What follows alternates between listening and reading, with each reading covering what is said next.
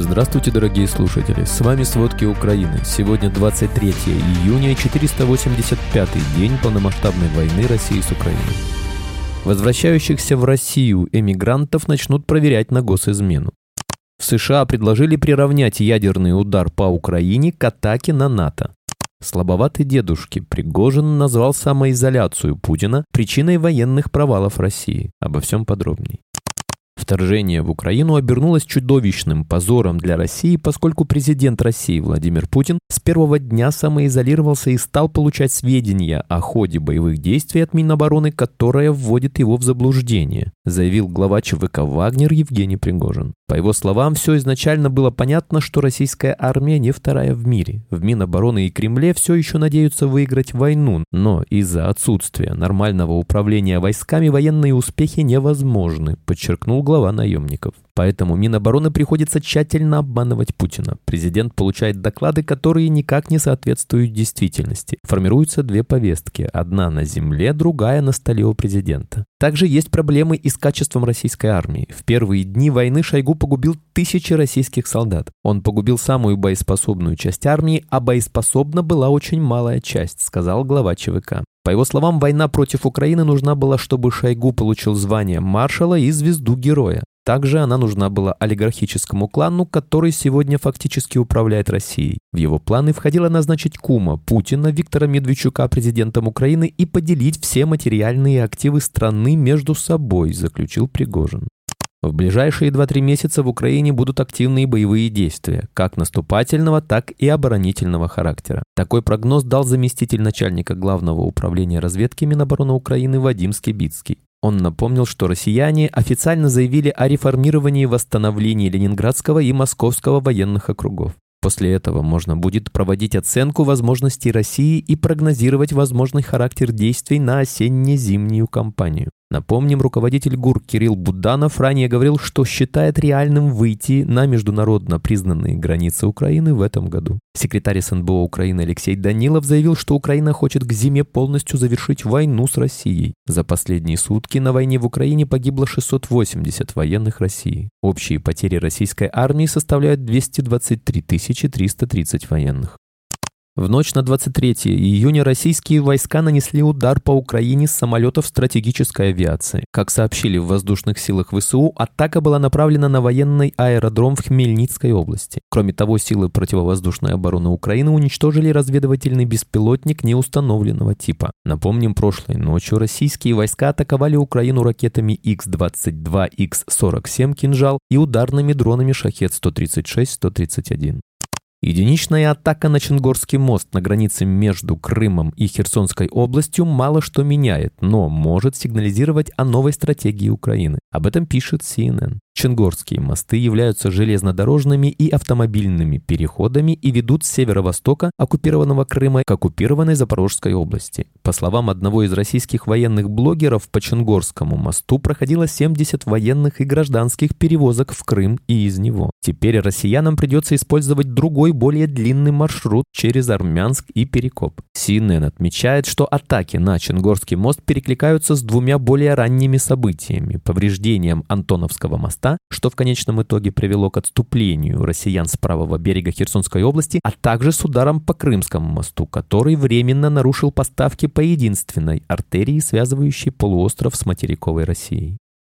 Ночью жители Запорожья слышали серию взрывов. Российские войска атаковали окрестности города. В частности, в двух населенных пунктах есть погибшие. Об этом глава Запорожской областной военной администрации Юрий Малашко сообщает в Телеграме. При этом ВВА отметили, что в результате обстрелов погиб 55-летний мужчина из Малой Токмачки и 70-летний житель Гуляй-Поля. Отмечается, что за минувшие сутки Россия совершила 98 обстрелов 24 населенных пунктов Запорожской области. Авиацией ударила по Орехову или Вадному, дважды атаковала Степногорск из БПЛА, нанесла 5 ударов из РСЗО по Красному, Гуляй-Полю, Темировке. Совершила 88 ударов по Новодаровцам, Белогорью, Пятихатках и других прифронтовых деревнях. В настоящее время зафиксировано разрушение или повреждение 27 гражданских объектов, домов, хозяйственных построек и другого имущества жителей.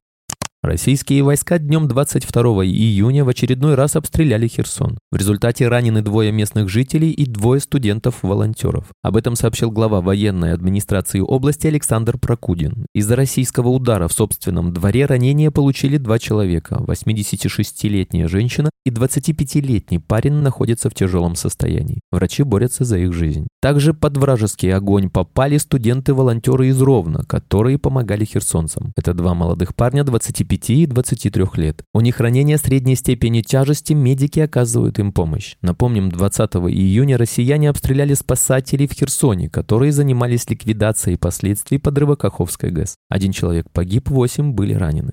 В оккупированном Мариуполе сегодня утром 23 июня прогремели взрывы неподалеку от морского порта. Ликвидированы могли быть минимум четыре российских офицера. Об этом сообщают советник мэра Петр Андрющенко и Мариупольское сопротивление. Напомним, в конце мая под оккупированным Бердянском был прилет по базам отдыха, где размещался личный состав российских войск.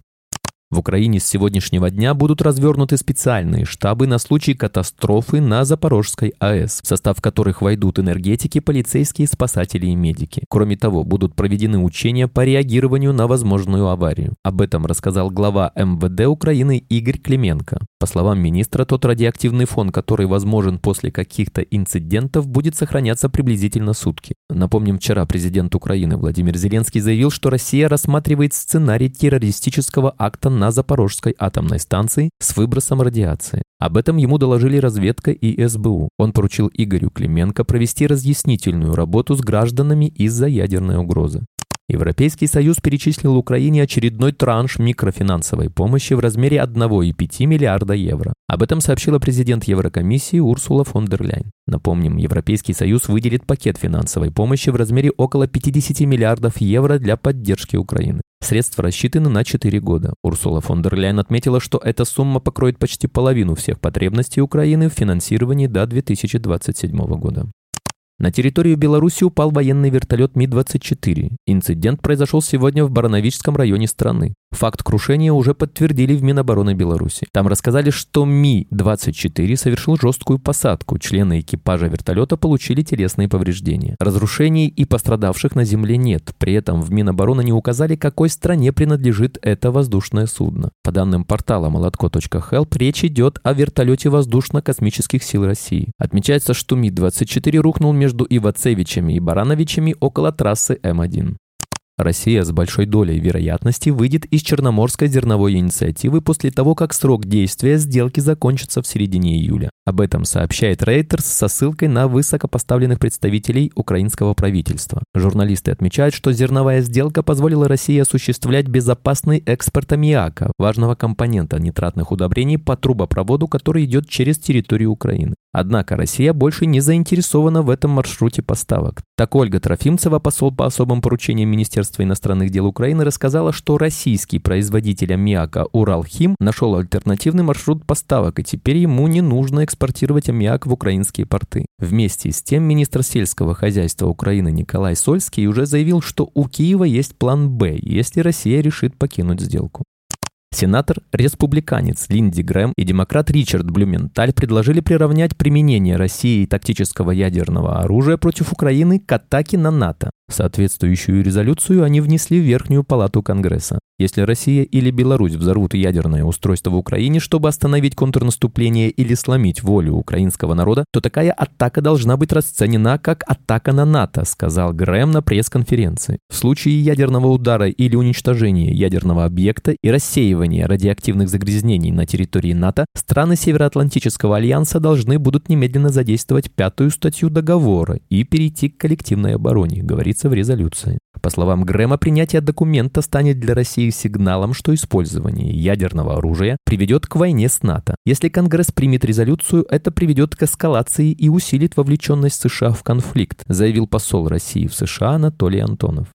Власти России продолжают заявлять о массовом возвращении россиян, уехавших из-за войны в Украине. На этот раз с таким утверждением выступил зампред Комитета Совета Федерации по международным делам Андрей Климов. Каких-либо доказательств он не привел, однако призвал сохранять бдительность по отношению к таким гражданам. По мнению Климова, вернувшимися из-за границы россиянами должны заняться правоохранительные органы. Наши противники не упустили возможности расширить ряды своих ставленников и агентов за счет вербовочных мероприятий среди так называемых релакантов. В данной связи никто не отменял действия законодательства о контроле за лицами, находящимися под иностранным влиянием, ни тем более таких статей УК, как госизмена, заявил сенатор. Цитата по коммерсанту. Спасибо, это были все главные новости о войне России с Украиной к этому часу. Помните, правда существует, а мы стараемся сделать ее доступной. Если вам нравится то, что мы делаем, пожалуйста, поделитесь этим подкастом с друзьями в России. Также, если вы хотели бы помочь нам делать материалы еще более качественными, пожалуйста, оставляйте фидбэк. Это очень важно для нас и для распространения правдивой информации.